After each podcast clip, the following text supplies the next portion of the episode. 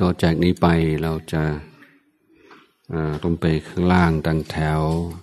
เดินจงกรม การเดินจงกรมก็คือเรียบท การทำความเพียรในการเคลื่อนไหว คือการการภาวนาหรือว่าการปฏิบัติในรูปแบบ ต้องการให้เราฝึกได้ในทางในอาการที่ร่างกายนิ่ง และระหว่างที่ร่างกายเคลื่อนไหวอย่างเป็นระเบียบถ้าเราฝึกได้ทั้งนั่งทั้งเดิน ก็มีประโยชน์หลายอย่างอย่างบางครั้งบางเวลา อาจจะนั่งไม่ได้ อาจจะมีโรคประจำตัวไม่สบาย หรือว่าดึกมาก หรือว่าพึงทานข้าวเสร็จก็นั่งไม่ค่อยจะสบาย ก็การเดินจงกรมจึงเป็นทางเลือก และนอกจากนั้นถ้ามีเวลามากหน่อย เราสามารถสลับการนั่งกับการเดินนะซึ่ง ทำให้เราสามารถทำเจริญจิตภาวนาได้สองสามชั่วโมงได้โดย ที่ไม่รู้สึกว่าหนักจนเกินไปเพราะมีการเปลี่ยนอิริยาบถในเบื้องต้นทุกครึ่งชั่วโมงหรือยี่สิบนาทีก็ยังได้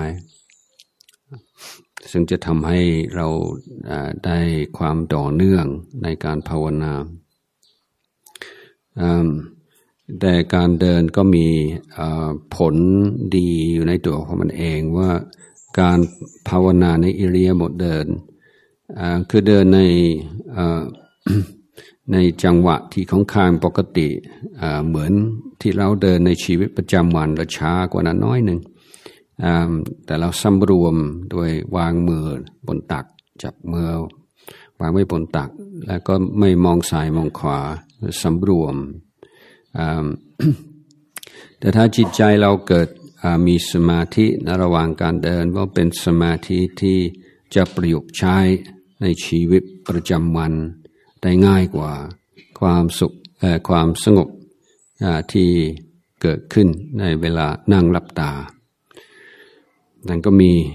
ประโยชน์หลายอย่างเป็นก็ยังได้ประโยชน์จากการออกกำลังกายทั่วไปว่าเป็น ก็มีผลดีต่อร่างกายอยู่ในตัว วิธีก็คือในในช่วงแรกที่เราเพิ่งเริ่มเดินให้ชัดเจนกับตัวเองเด็ดขาดสักน้อยหนึ่งว่าเวลานี้เราจะไม่คิดเรื่อง ลูก เรื่องครอบครัว เรื่องการงานเนี่ยอะไรที่เราชอบคิด หรือว่ากำลังเป็นปัญหาเป็นเครื่องกังวลหรือเครื่องบันเทิงอยู่ในใจ ก็ให้ชัดเจนเด็ดขาดว่าช่วงนี้ถึงเดินจงกรมเราจะไม่คิดในเรื่องนี้ ซึ่งไม่ใช่ว่าความคิดอย่างนั้นจะไม่ผุดขึ้นมา มันก็เป็นได้เหมือนกัน แต่พอรู้สึกตัวแล้วว่างในเบื้องต้นของการเดิน ก็อยากให้เราเดินแบบสมายให้ให้รู้สึกอยู่ในอิริยาบถเดิน ตั้งแต่ศีรษะล้มไปถึงเท้า ให้อยู่ในปัจจุบันให้รู้สึกการ เวลาเราเดินก้าวไปนั้นความรู้สึกในศีรษะในในลำตัวในกระดูกสันหลังในมือในตรงตรงไหนอย่างไร ก็เอาอิริยาบถอันนี้ก็จะเป็นเป็นซูมเอาเต็มที่ คือรู้สึกต่อร่างกาย ตั้งแต่ศีรษะล้อมไปถึงเท้า ทีนี้เราทำอย่างนี้สักระยะหนึ่งแล้วแต่ถ้าเราอยู่ในปัจจุบันอย่างนี้ได้ เราจึงซูมอิน เราจึงมาที่ความรู้สึกในฝ่าเท้า แล้วก็ไม่ไม่ต้องดูที่ไหน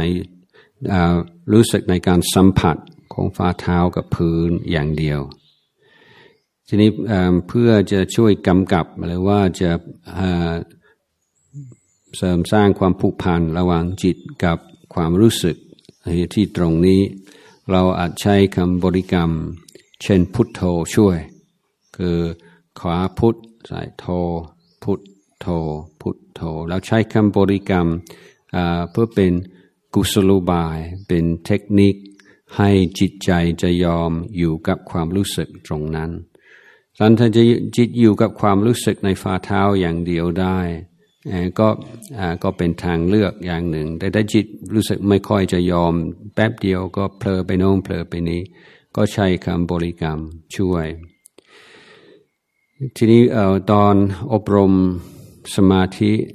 การนั่งสมาธิเมื่อกี้นี้ก็แนะนำให้แปลงลมหายใจออกเป็นสามส่วน เพื่อให้เริ่มต้นใหม่ เริ่มต้นใหม่ หนึ่งศูนย์สามของลมหายใจเข้าหนึ่งศูนย์สามของลมหายใจเข้า ตัดสิ่งที่ยาวให้สั้นลงไป โอกาสจะเผลอจะน้อยลง ทีนี้โดยเหตุผลเดียวกันเวลาเราเดินจงกรมเราสังเกตมันจะมีข้อสังเกตหรือว่าเครื่องหมายอะไรต่างๆ อยู่ข้างทางจะเป็นต้นไม้จะเป็นจะเป็นอาคารจะเป็นอะไรก็แล้วแต่ ดัดการเดินยาวเป็นแถวออกเป็นช่วง สั้นๆสิบกว่าก้าวไม่ถึงสิบห้าก้าวเพื่อว่าถ้าจิตใจเราเผลอ เราจะรู้ตัวขึ้นมาแล้วก็ตั้งต้นใหม่ เพราะว่าถ้าอิเรียบทเดินในถ้าเราขาดสติขาดความตั้งใจ มันก็อิเรียบทแห่งความคิด ใช่ไหมเวลาคนอยากจะคิดมันจะเดินกลับไปกลับมาคิดโน้นคิดนี้แต่ถ้าถ้าเราฝึกจิตให้มีวินัยให้อยู่ในโอวาทแล้วกลายเป็น